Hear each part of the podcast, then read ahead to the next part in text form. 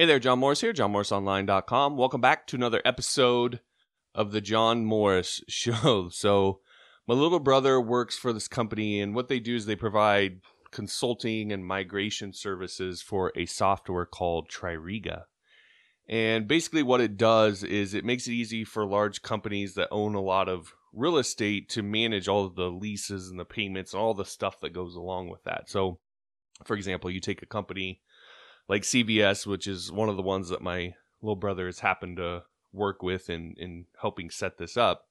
But they have something like 9,600 stores. So you can imagine that's a lot of contracts and lease agreements and payments and all of that stuff. So this software basically, they set it up and it kind of manages all of that stuff for them.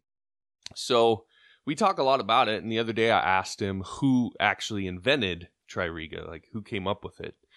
And according to the legend, it was actually a group of mobsters in Las Vegas. So apparently they owned a bunch of casinos and they got sick of managing all of this stuff for their own property. And so they hired this group of coders to build them some software that would take care of it all for them. And that's how Tririga was born. And then a bit later, IBM bought it, and now it's used by companies like CVS, Office Depot, Nike, and apparently a whole bunch of government agencies. In fact, when I asked him about it, he said a lot, a lot, a lot, a lot of government agencies. That's probably the biggest um, user of of the software. So if you can imagine that, there's these mobsters that built this software that's now being used by some of the same agencies that are probably trying to put them behind bars, which is pretty funny. And apparently, some of the original developers that helped create the software and worked for these mobsters also work at the company that my little brother does. So I can only imagine the stories that they could tell. So anyway, it all it all proves my point, which is why not you, right? If a group of mobsters can get together and help build some software that becomes the flag flagship product for an entire industry and a multi-million dollar industry. Why can't you build the next facebook or the next google? Why can't you be the next mark zuckerberg or sergey brin? It kind of reminds me of the movie ratatouille. At the end of it there's that kind of famous speech that the critic anton ego gives and at the end of it he says in the past, I've made no secret of my disdain for Chef Gusteau's famous motto, anyone can cook.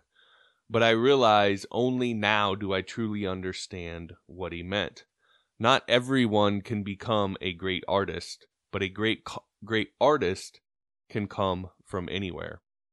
So, it's probably true that not everyone can be a great coder, but a great coder can come from anyone even if you were a trailer trash hood rat like me growing up.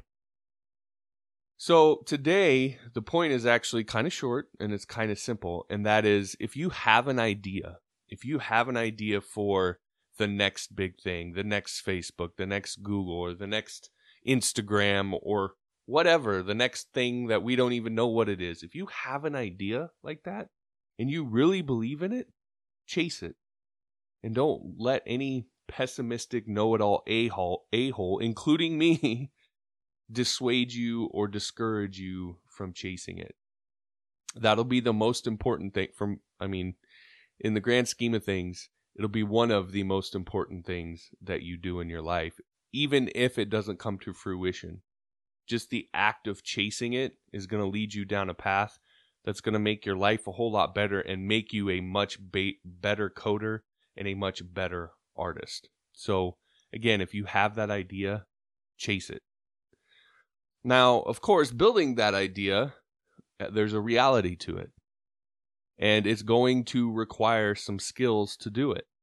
Whether it's a web thing or and you need HTML and CSS and PHP and all that, or maybe it's a Java application, or maybe it's an iOS or Android app that you're going to build. There are certain things again a reality of things you're going to need to learn in order to be able to do that. You're not just going to be able to sit down and magically know the code. And when it comes to learning those things so you can build that idea, you can do it the hard way. And I've done things the hard way, unfortunately, or you can do it the easy way. Now, again, you can I don't you can do this however you want. It's your life. Do do things how you want to do them.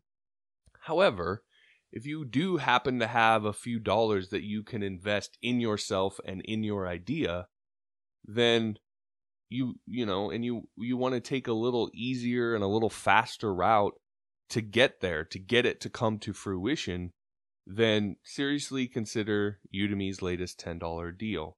The reason why is on there you can find some of the best web development courses on the planet in my opinion and normally those co- courses run for 150 to 200 bucks, which can be a little bit cost prohibitive, cost prohibitive for people. But right now they're just 10 bucks.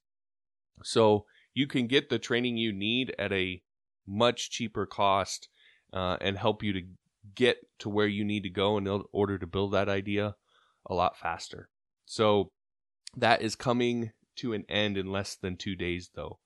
So if you want to do that, you're going to have to jump on it here soon. Otherwise, it's going to be gone for good. The link you can use is johnmorrisonline.com slash May. Plus, the nice thing is you're going to get lifetime access to those courses. So you can grab up a bunch now, what you think you're going to need, and then take them as you need them. You, you don't have to worry about trying to take them within a year or whatever.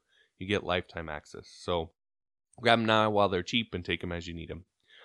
But whatever you do, whether you you do that or not think about the thing that you could build that could be the next big thing and then chase it don't let go of it and don't let anybody knock you off course from pursuing it all right, so that'll do it for the episode today. Again, thanks for watching. If you haven't yet, be sure to subscribe. Buttons around here somewhere. And I'll talk to you later.